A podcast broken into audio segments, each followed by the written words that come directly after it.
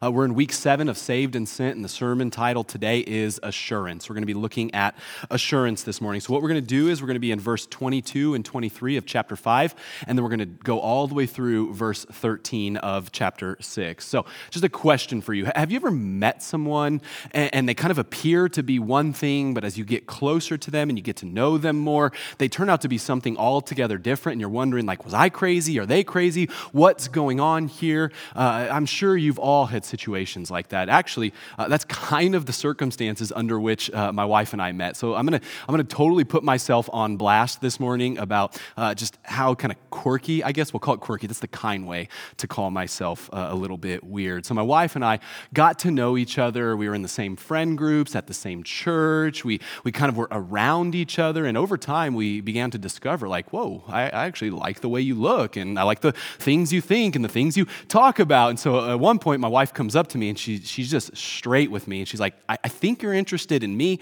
I'm interested in you. What, what are we going to do about this thing? And at that point, I'm like, oh, I guess I'm going on a date with this girl. And so we did. And, and at that point, we had kind of uh, decided, both of us independently, like we're, we're, just over the dating game. We wanted to be super intentional and super direct with this thing. And so we were. We had this date, we had some phone calls, we had a second date, some more phone calls, and, and things were progressing. And it was pretty clear, like, wow, there, there, there could be some real teeth to this thing. And so uh, I decided for our third date, I would hide behind being in college and being broke and say, why don't we we just go to the park and have a picnic and, and just play around a little bit at the park? And she agreed to that. All the while, I kind of had this plan in the back of my mind that, that I'm just I'm going to share it and it's going to sound crazy. So, so just uh, take this with some grace. I, I show up to this park and I've got a bag, and in that bag, there's some basketballs, some footballs, some cones, uh, you know, a soccer ball. And, and, and in my mind, what I'm about to do is put this woman through a rigorous test to see if she's got hand eye coordination. Okay, so I've got a little bit of height on my side of the family. Her dad's six foot four. Her mom was six feet tall, so she's got a lot of height on her side of the family. But listen, I'm a pastor. I can't pay for my kids to go to college. So if they're gonna make it, they better get a scholarship. So I wanted to know is there some talent in there? To, to, pair with this height. And again, I know how crazy this sounds. So we, we have this meal, and then I'm like, why don't we go play a game of horse? So we're playing horse, and I'm watching how's her form. Let's throw the football around. Is there a, sp- a, tight spiral on this football? Let's kick the soccer ball. Man, she had some power in that right leg. And, and she began to slowly catch on to this thing when I set some cones up. And I put her, I'm embarrassed to admit this, put her through some shuttle drills, some print, sprinting drills, and, uh, and a 100 meter dra- dash. And uh, she discovered that I had a stopwatch in my pocket, timing her on these runs. And so she's sitting here, she's reeling, like, who is this guy? And, uh, and, and she's like, I thought he was one thing. I thought he was presenting himself as this and serious and fun. And he, wa- he wants all these things in life. And he's sitting here subtly testing me to see how athletic I am. I don't know if I can be with this guy. Praise God, my wife's standards were low enough to stay with a guy like me because we are happily married many years later. Now, uh, why this story? Well, well, my wife at one point thought, man, this is progressing really well. It's just going to kind of be a, a, a, clean shot towards marriage and it's going to be really, really good. And then this bomb gets dropped and she's kind of reeling a little bit and questioning what is going on here. And that's where we find ourselves in the story of Exodus. You see, the people of God, they, they begin this book in, in slavery and in pain and, and in torment. And, and then it looks like things are looking up for them. Moses is born. He's going to be this deliverer, but he fails and he runs and he ends up in a desert for 40 years. But then God calls him, and Moses begins waving the white flag and saying, I've got all these excuses, God, you've got the wrong guy. I can't do this. And so things are delayed for many more years. But eventually, Moses finally submits in glad obedience to God. And at that point, the power of God begins to flow through Moses and through the people of God. And so, chapter four is kind of this high point in Exodus where everything is going according to plan. But as we looked at last week, everything came crashing down around the people of God, and they were deeply discouraged. Their suffering increased, their persecution increased, them being marginalized increased, and they are at that point reeling. But what I want you to notice right off the bat is Moses' response. So now look with me to Exodus chapter 5, verse 22. Then Moses turned to the Lord and said, O Lord, why have you done evil to this people? Why did you ever send me? For since I came to Pharaoh to speak in your name, he has done evil to this people, and you have not delivered your people at all. Moses begins to question God right off the bat in the midst of his suffering. Isn't that true of all of us? We find ourselves in dark circumstances or discouraging circumstances, and we begin to question God. Moses questions God's goodness. Why have you done evil to this people? He questions God's wisdom. Why did you ever send me? He questions God's power. You have not delivered us. But the key point to these verses is that Moses turned to the Lord. Many of us, when we find ourselves in hard circumstances, we don't run to the Lord, we run from the Lord. We begin gossiping about God to other people. We begin having doubtful conversations with ourselves in our own heads, and we refuse to bring our pain and bring our darkness to the Lord. So there's great beauty in Moses' response here. Even in the questioning, he's at least directing the questions to the right source. So he turns to the Lord, and that's what we must do, friends. If we find find ourselves discombobulated, concerned, discouraged, we must run to the Lord.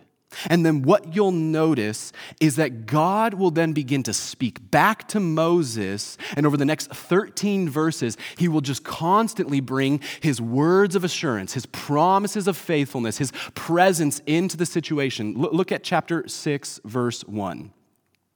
But the Lord said to Moses, now you shall see what I will do to Pharaoh. For with a strong hand he will send them out, and with a strong hand he will drive them out of his land. You see, God didn't answer Moses' questions directly. Moses says to God, Why did you send me? God didn't answer that question. He says, God, why are, is evil being done to this people? God doesn't answer that question, but rather what God does is says, says I have Pharaoh right where I want him. I have Pharaoh thinking he's the omnipotent ruler of the universe and he's about to meet the creator. He's about to meet the all powerful one. Watch me now work my power through your weakness. God begins with saying, Assurance is not about looking to yourself or getting your questions answered, Moses. Assurance is first about you looking to me, seeing my might, my beauty, my power on display. Moses, look at me and watch what I'm about to do. So, as I use this word assurance, as, as we're going to break this down here in a minute, I just want you to keep this phrase in your mind. Assurance is believing and resting in the fact that we belong to God. That we indeed, as God's people, belong to Him. And the Israelites here in the Old Testament belong to God. And we must believe that and we must rest in that. And that nothing and no one can change the fact that we are God's and He is ours. And we're going to see God remind Israel and remind Moses of that in two primary ways. In verses 2 through 5, he's going to root his assurance in his past faithfulness. And then in verses 6 through 8, he's going to root his assurance in his future promises. So, first, let's look at uh, the past behavior of the Lord. Our assurance is rooted in God's past faithfulness. Our assurance is rooted in God's past faithfulness. All right. I've shared this about myself before, but, but I, I, one of the things I love doing is I just love looking at people and analyzing their behavior, their reactions, their words. When certain circumstances or situations come their way, how are they going to respond? And really, over the past three months, with, with the whole shutdown and everything going on around us, it's been a really good time to just kind of take a step back, take it all in, see how are, how's my family responding to this? How's my friends responding to this? How's my church responding to this? How am I responding to this and beginning to study their behavior. Like none of us was ready for what we've been facing these last three months. So we've seen reactions across the spectrum. We, have seen things from deep anxiety to, you know, getting lost in conspiracy theories to absolute rebellion, all the way over to peace in the midst of some really hard circumstances. And so what I know now is that for some of those people is say they, they responded in really deep peace and rest, even in the midst of turmoil. What I know is if something like this comes their way again, they're probably going to react similarly. The principle that we all know is that the best indicator of future behavior is past behavior. How you've acted previously is probably how you're going to act in the future. Just a, another silly little example because I haven't dogged on the Dodgers in a while, so I'm going to do it now. Past behavior is an indicator of future behavior. Here's probably what's going to happen for the Dodgers when the next season begins, when, whenever that might be. They're going to have the deepest lineup in the league. They're going to have the deepest rotation in the league. They're going to get off to a hot start. They're going to hit a lot of home runs. They're going to finish with over 100 wins. They're going to win their division by eight, 10 games. They're going to blow through the first couple of rounds of the playoffs. And then in the NLCS or the World Series, some wild card upstart is going to trip them up because Clayton Kershaw is going to choke Dave Roberts is going to overmanage, and they're going to have a ton of you know egotistical problems in their locker room, and they're just going to implode from the inside out. Not because the team beat them, but because the Dodgers beat themselves. Past behavior is an indicator of future behavior. Now, when we're speaking of the Lord, we are told He is unchanging, that He is the same yesterday, today, and forever, and that God's past faithfulness will show us His faithfulness in the present, present and into the future. Turn your attention to Exodus 6, verses 2 through 5. Read with me. God spoke to Moses and said to him, I am the Lord. Now, notice with me the past tense throughout this. I appeared to Abraham, to Isaac, and to Jacob as God Almighty. But by my name, the Lord, I did not make myself known to them.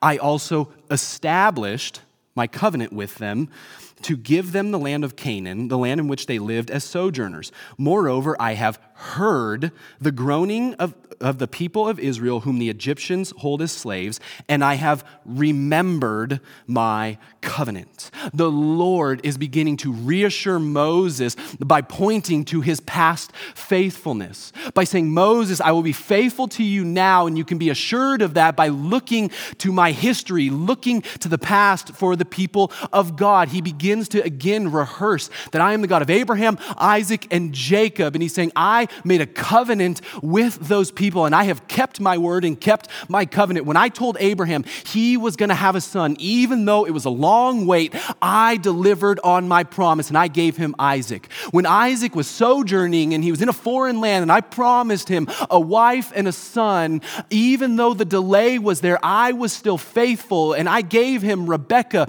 and I gave him Jacob. And, and Jacob, I was even faithful to him when he was kind of a trickster and he stole Esau's birth birthright and, and eventually lost his favorite son Joseph to Egypt, I was still faithful to him. I didn't abandon him. I didn't leave him behind. I am the God of Abraham, Isaac, and Jacob, and Moses. I am your God. And God even goes on to say, But by my name I did not make myself known to them. In other words, these people knew me as God, but they didn't know me as the great I am. I didn't reveal myself to them in the way I have to you, Moses, so you have all the more reason for assurance and confidence. He is saying, I am the same faithful God. The key here is this concept of covenant. He said, I established a covenant with my people. As simply as I can say it, a covenant is God's unbreakable promise of salvation to his people an unbreakable promise of salvation to his people because God's word is true and God's word is final. Psalm 105 8 will tell us he remembers his covenant forever, the word that he commanded for a thousand generations. He is a generational God, he is a covenantal God, and he will not go back on his word. He will not fail his word, and he will not let his people down. God made a covenant with all the peoples of Israel, dating back to Genesis 12 with Abraham down on through to Moses, and he intends to keep that promise to the people of God. Moses needed to be reminded of God's past faithfulness to grow in his confidence of God's current faithfulness. And we too, as the people of God, and in circumstances like we find ourselves in now, must remind ourselves of God's covenantal faithfulness, his past faithfulness, to have assurance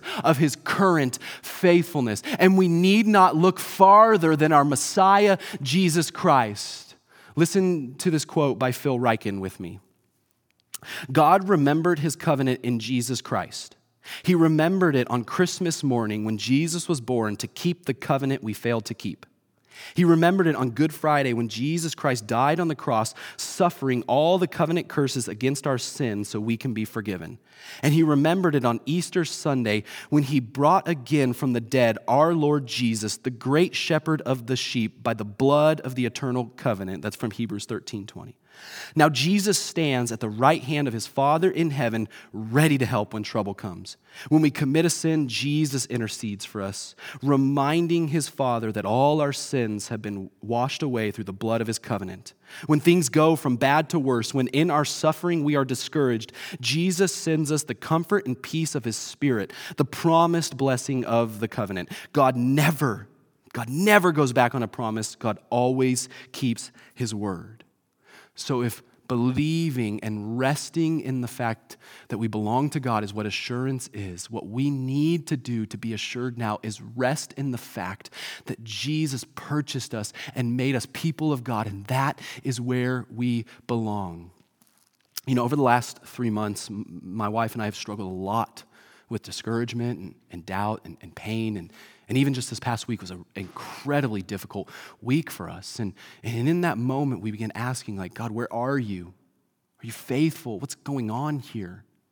And one of the things that we did before we planted this church, back in the summer of 2017, so three years ago, um, before we said yes to this, before we knew where, before we knew how, uh, we just decided let's submit ourselves to, to kind of prayer and fasting through the scriptures together, and let's keep a journal through it. And so we decided let's just study the book of Acts, let's skip a meal each day and just read a passage from Acts, pray about it, journal about it, and discuss it. And, and so, you know, I do what I did, and I broke Acts down into 58 parts, so it took us almost 60 days to get through this thing. And, uh, and, and we, kept, we both kept journals separate from each other about this. And in these last three months, as I've really struggled, that journal hasn't left my backpack. I pull it out so often and I go back and I see, what did I ask God for?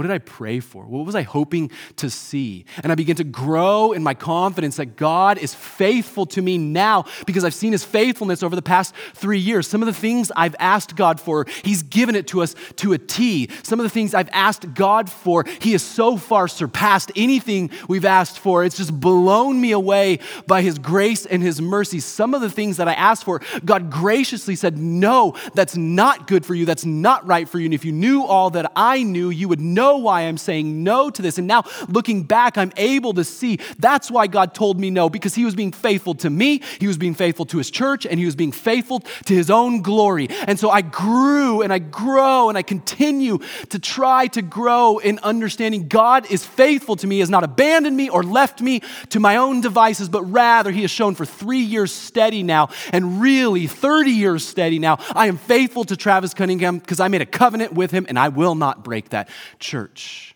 how can you rehearse your salvation?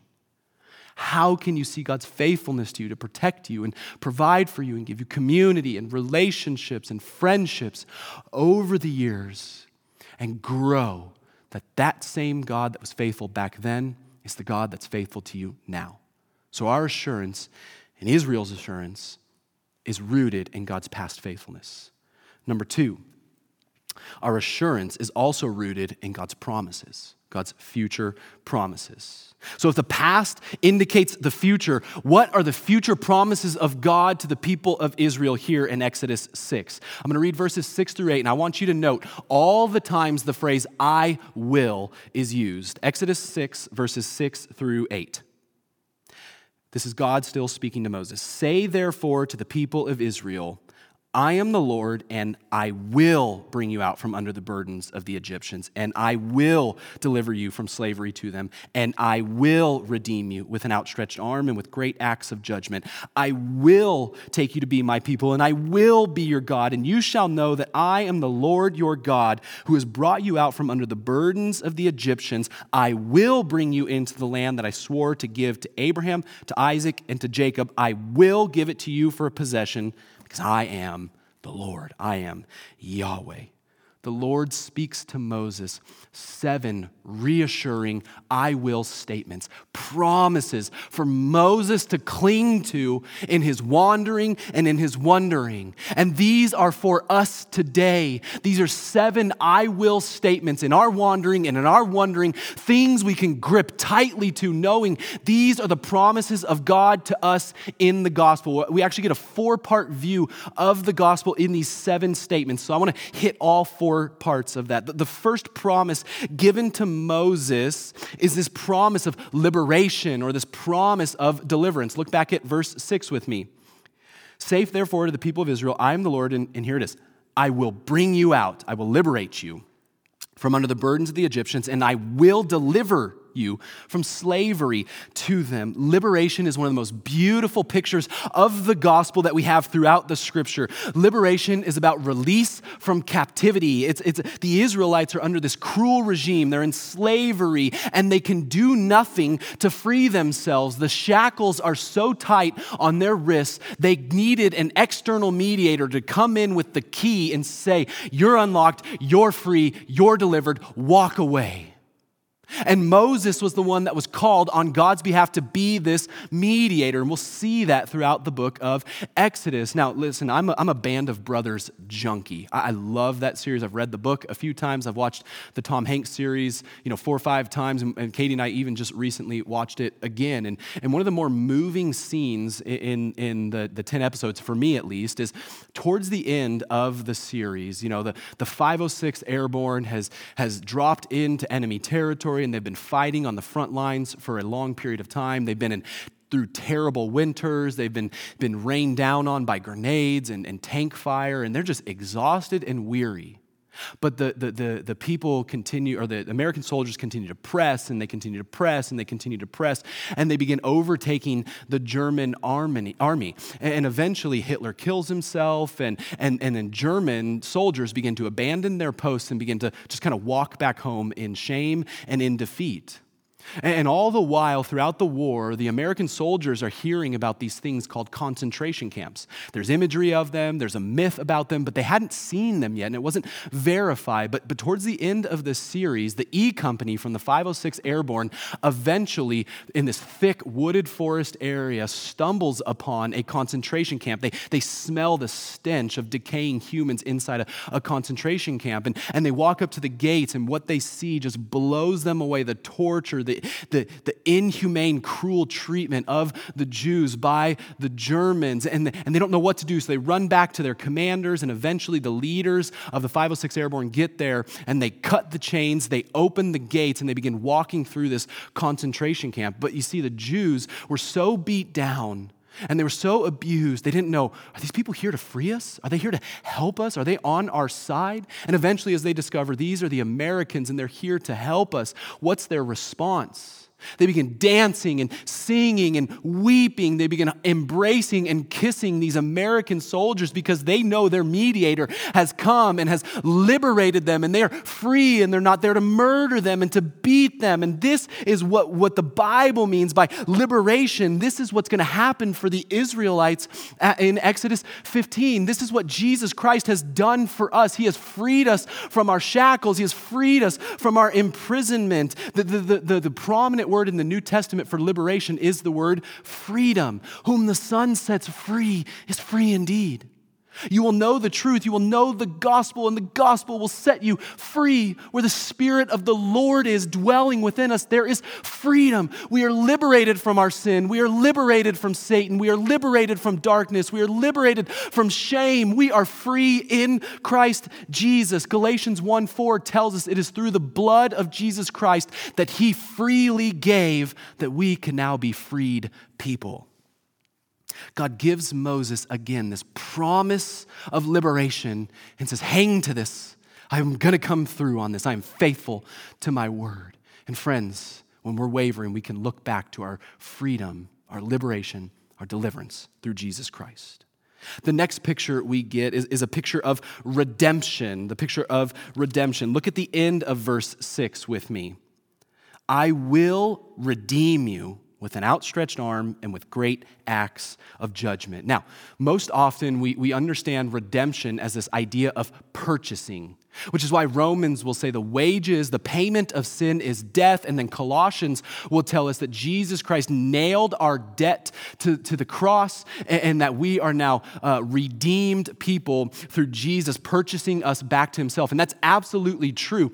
But the holistic picture from the scripture is so much more than just a purchase. You see, the word redeemed is this Hebrew word called goel. And goel has so much more to it than a simple purchase. It's about someone being a kinsman redeemer, a family defender, a family champion. And so we see it throughout the Old Testament. Like, like say you had a family member that was unjustly murdered. Your job as his family member was then to go in and provide justice. Or let's say that your cousin had a ton of debt he could never pay off. It is your job as his kinsman redeemer to go in, give your time, and give your money to free him from that debt as his redeemer. Or, or another example, maybe you can't make payments on your land anymore, so you're going to lose your land. Well, a family member would come in, buy that land, gift it back to you, and let you freely live on that land as if it were your own and you owned it. Or most prominently, we see this idea of kinsman redeemer in the book of Ruth, where if you're a widow with, with a family and with responsibilities, but no way to provide for them,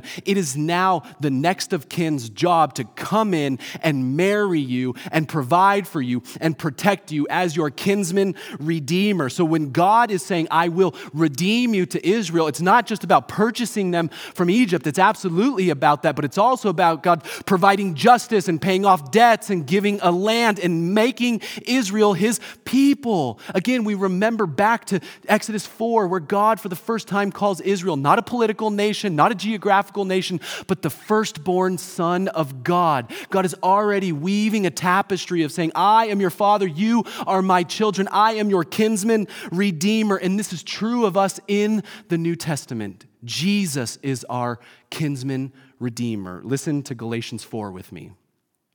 But when the fullness of time had come, God sent forth his Son, born of woman, born under the law, to redeem those who were under the law, so that we might receive adoption as sons, because you are sons. God has sent the Spirit of his Son into our hearts, crying, Abba, Father. So you're no longer a slave, but a son. And if a son, then an heir through God. This is Jesus on display, our kinsman redeemer, no longer in, the, in, in darkness and in slavery to our sin and our flesh, but purchased back to him, a part of his family forever. We'll hit that here in a second. But before we move on, here's my friend Tony Merida commenting on this passage. In your discouragement, remember that you have a Redeemer. Jesus, your kinsman protector, your family champion, has intervened into your misery. He has paid the price to relieve you from your greatest debt, your most desperate situation. He paid it with his own blood, his own life. And now we will sit at his table and we will live in his place forever. We are redeemed people because of Jesus. The next promise that Moses is given from God to cling to in the midst of all of this, to have assurance in the midst of all of this, is the promise of adoption. Look at verse 7 with me.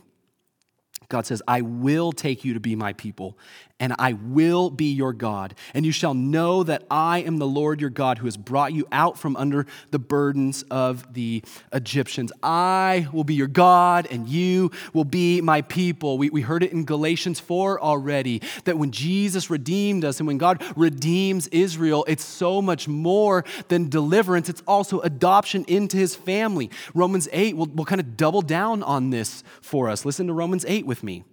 For all who are led by the Spirit of God are sons of God. For you did not receive the spirit of slavery to fall back into fear, but you received the spirit, here it is, of adoption as sons, by whom we cry out, Abba, Father. The Spirit Himself bears witness with our spirit that we are children of God, and if children, then heirs, heirs of God and fellow heirs with Christ, provided we suffer with Him in order that we might also be glorified with Him. This idea of adoption is so beautiful. I mean, think about adoption for a second with me. Adoption is one of the most assuring principles we have in the scripture. Say you're an orphan, you're in this orphanage. If a, if a couple comes in that's wanting to adopt, you don't, you don't just say, I choose you, but rather the couple comes and says, I choose you. And I'm legally gonna make you ours, and I'm lovingly gonna make you ours, and I'm gonna bestow our name upon you and all the rights and privileges that come with that name. And you can't do anything to lose your adoption. We're not gonna give you up, we're not gonna run away from you. You are now a part of our family forever. You are family to us, not like family, you are family to us. That's the beauty of adoption that pictures the gospel. And the Bible will tell us that before the foundation of the world, before we ever sinned against God, before we ever, ever before we rebelled or walked away from Him, God set His sights upon us and said, I will adopt you and I will make you mine, and you will be mine forever, and I will bestow upon you all the rights and the privileges of being in my family, and you can't do anything to change that. I'm not going anywhere. I'm not going to leave you hanging out to dry. I have adopted you, and you are mine. Adoption as assurance. I have an extended quote here from J.I. Packer from the book Knowing God on Adoption. But basically, what he's trying to get at is our faith will instinctively grow in tandem with how deeply we understand this theology of adoption. Listen to J.I. Packer. You sum up the whole of the New Testament religion if you describe it as the knowledge of God as one's holy Father. If you want to judge how well a person understands Christianity, find out how much he makes of the thought of being God's child and having God as his father. If this is not the thought that prompts and controls his worship and prayers and his whole outlook on life, it means he does not understand Christianity very well at all. For everything that Christ taught, everything that makes the New Testament new and better than the Old, everything that is distinctively Christian as opposed to merely Jewish, is summed up in the knowledge of the fatherhood of God. Father is the Christian name for God. Our understanding of Christianity cannot be better than our grasp of adoption. Meditate on this, dwell on this, think on this. You are a child of God. The final promise that Moses and the people of God are given in Exodus 6 is the promise of an inheritance. Look at verse 8 with me. I will bring you into the land that I swore to give to Abraham, to Isaac, and to Jacob. I will give it to you for a possession. I am the Lord. The promise that God made to Abraham all the way back in Genesis chapter 12, and he kept with Isaac and Jacob and Joseph all the way on down through the generations to Moses is still the same promise. I'm going to give you a land. I will dwell with you in that land. It will be a land flowing with milk and honey, and I'll provide you sustenance and protection, and I will forever be with you. This is your inheritance, Israel, as my children. This is what I'm giving to you a physical land and a physical blessing. And then we bring this into the New Testament, and through Jesus Christ, we're redeemed and we're adopted into God's family, and now we are heirs heirs of God and fellow heirs with Christ Jesus. Only our inheritance is not a physical blessing in a physical place. Our inheritance is spiritual, where we're yearning for and looking forward to a day where we will be in the new heavens and the new earth and we'll be with God forever. And, and all sad things will be untrue, and diseases will be eradicated, and pain will go away, and hostility and division will cease to be. This is our inheritance, and that inheritance is perfect and it's protected and it's unfading and it is sure surely coming our way. So Moses and the people of God had to cling to that and say, even though we're in slavery, even though things are getting harder, not better, we know our inheritance is coming. And we too, Christian, when suffering and toil and turmoil comes our way, we know and we cling to and we re- receive insure, assurance from the fact our inheritance is coming.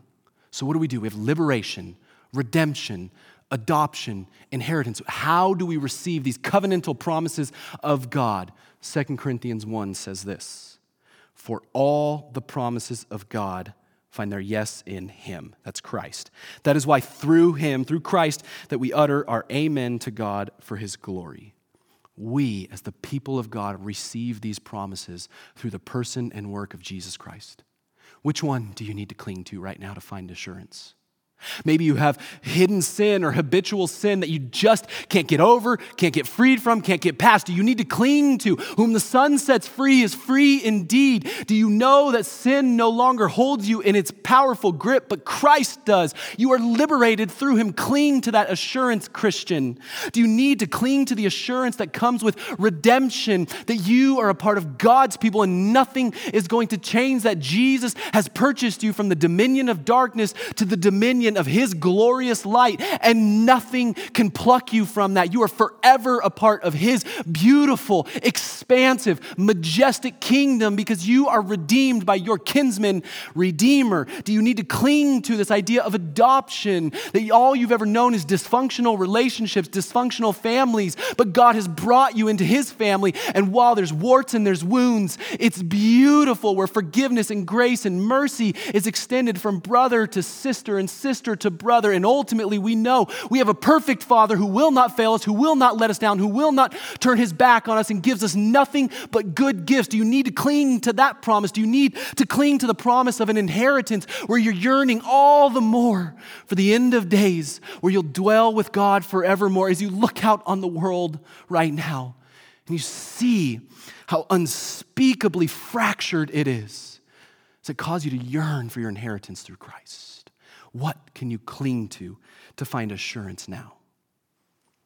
Now, I'm going to finish up by reading the last four verses and just pointing out a couple of things here. Verses 9 through 13, read with me. Moses spoke thus to the people of Israel, but they did not listen to Moses because of their broken spirit and harsh slavery. So the Lord said to Moses, Go in, tell Pharaoh, king of Egypt, to let the people of Israel go out of his land. But Moses said to the Lord, Behold, the people of Israel have not listened to me.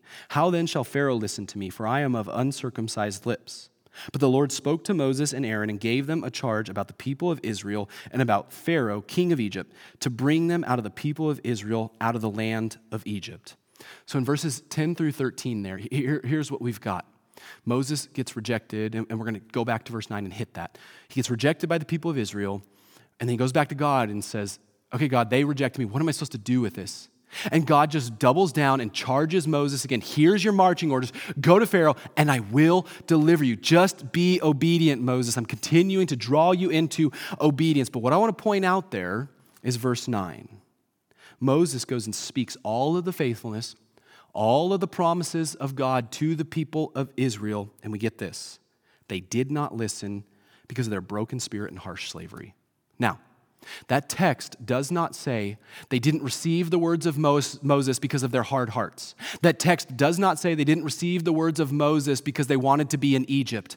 That text says they did not receive the words of Moses because of their broken spirit and harsh slavery. In other words, they were so weary, so burdened, so tired, so discouraged, so wounded and hurt, they could not possibly in that moment believe that God is good and God is faithful and his words are true and his promises are true, that those things could not cut through the pain that the people of Israel were feeling.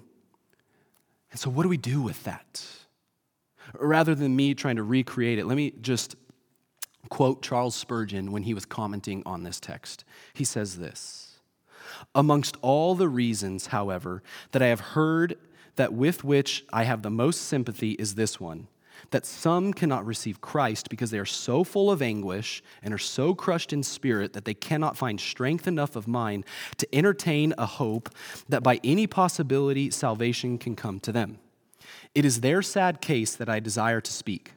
I think that I can speak to the case if God help me, for I have felt the same. I do remember when I could not believe even Jesus himself by reason of sore anguish and straitness of spirit. And therefore, as one who has worn the chains, I speak to those who are still in chains. I know the clanking of those fetters and what it is to feel the damp of the stone walls and to fear that there is no coming out of prison and to be so despairing that even when the emancipator turned the great key in the lock and set the door wide open, yet still my heart had made itself a dire cage and I could not believe in the possibility of liberty. And therefore I sat, sat, sat bound in a dungeon of my own creation. Ah, there is no Bastille so awful as to that which is built by despair and kept under the cu- custody of a crushed spirit. Many are the desponding ones whose eyes fail so that they cannot look up or look out. To such I speak. May God speak to me, through me by the Holy Spirit, the Comforter. I've been there. You've been there. We might all be there right now. Despondent, full of anguish, full of pain. We think back to that episode of Band of Brothers. When the gates are wide open for the Jews, they don't go running out. At first, they're wondering, Are you here to hurt us too? Are you here to further imprison us? And it took some time for them to realize wow, these are, our, these are the people that are going to free us. And this is what God's drawing us all into right now. You see, God opposes the proud but gives grace to the humble.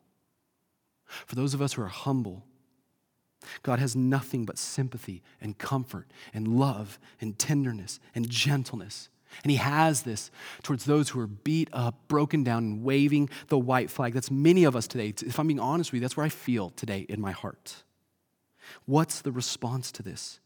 We must look to Christ because he's looking to us. Christ, the, the lifter of the lowly, the comforter of the afflicted, the near the brokenhearted, the one who is close to the crushed in spirit, the friend of the outcast and sinner, and the companion to the one who has rejected him. This is the Christ who has come to us with a heart of patience and love and endurance and gentleness. And he says, I'm with you in this. And we look to his work where he came down into our brokenness, down into the muck and the mire, down down into the confusion and the anguish, and He saved us up out of it and set our feet on solid ground. In times of discouragement, God brings us assurance that He has been faithful. His promises are true. He is absolutely good, and we must believe that by looking to Christ, our Messiah, the one who is near the broken. He is with us, He was with Israel. So, what's our response? Even when we're slow because we're so crushed, Christ is right there with us. Look to him. Remember, assurance is believing and resting in the fact that we belong to God. We are God's people, God's son, God's daughter, God's family forever. Christ has not abandoned us or left us. He is faithful to you, He is with you. And if you're not a Christian, let me just invite you. If I could just say this being a Christian is wonderful. There's no better thing to be in this entire world where we become family with God, fellow heirs with Christ. And we know our sin has been forgiven and paid for. We have right relationship with our Father who does nothing but good by us. If you're not a Christian, I just want to lovingly and warmly invite you into this beautiful relationship with our Father through Jesus Christ. You just turn from your sin, confess your sin, and trust in Him. And if you, if you have tons of questions about that, let me remind you we're, going to have Alpha Ministries as a church starting this Wednesday. Sign up for that. We'll answer those questions and we'll hope that you are going to be met with the absolute love of Christ, which is all that He has for you. Let's pray. Father, we love you. And we thank you that you are close to the downcast and the downtrodden, because that's us. And so we need you. I pray you would show us your faithfulness and you would give us the courage to believe your words are true and cling to your promises to find assurance now in discouraging and trying times. This is who you are, this is what you do. And so we simply cry out, We need help. Please help. And you will. In Christ's name, amen.